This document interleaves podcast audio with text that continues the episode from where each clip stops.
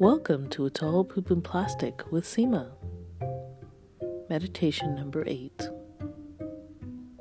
When someone says something to you that triggers you,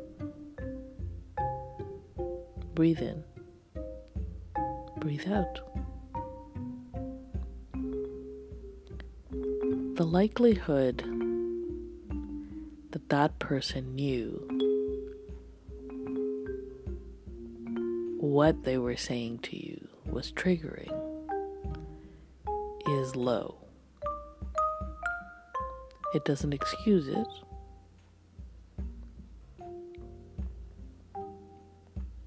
But their mind didn't go there. Most often. Perhaps they did have some malicious intent in saying what they said.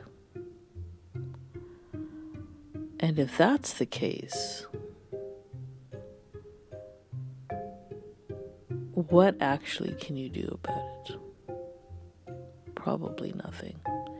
You could just highlight the fact that you have now been triggered and for them to please stop doing it. The likelihood that a person who does something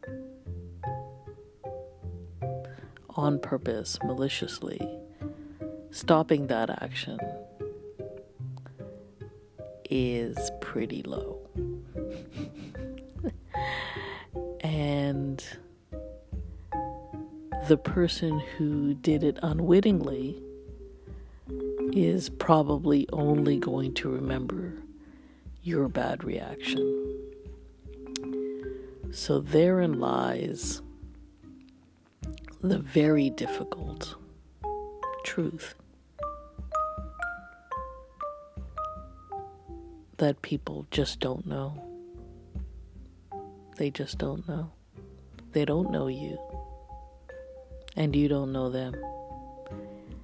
And that information gap leads to a lot of problems if you let it.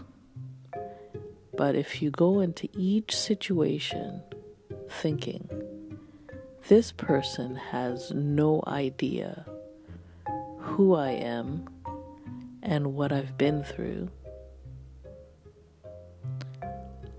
you probably won't be happier, but you might be less miserable. Till next time.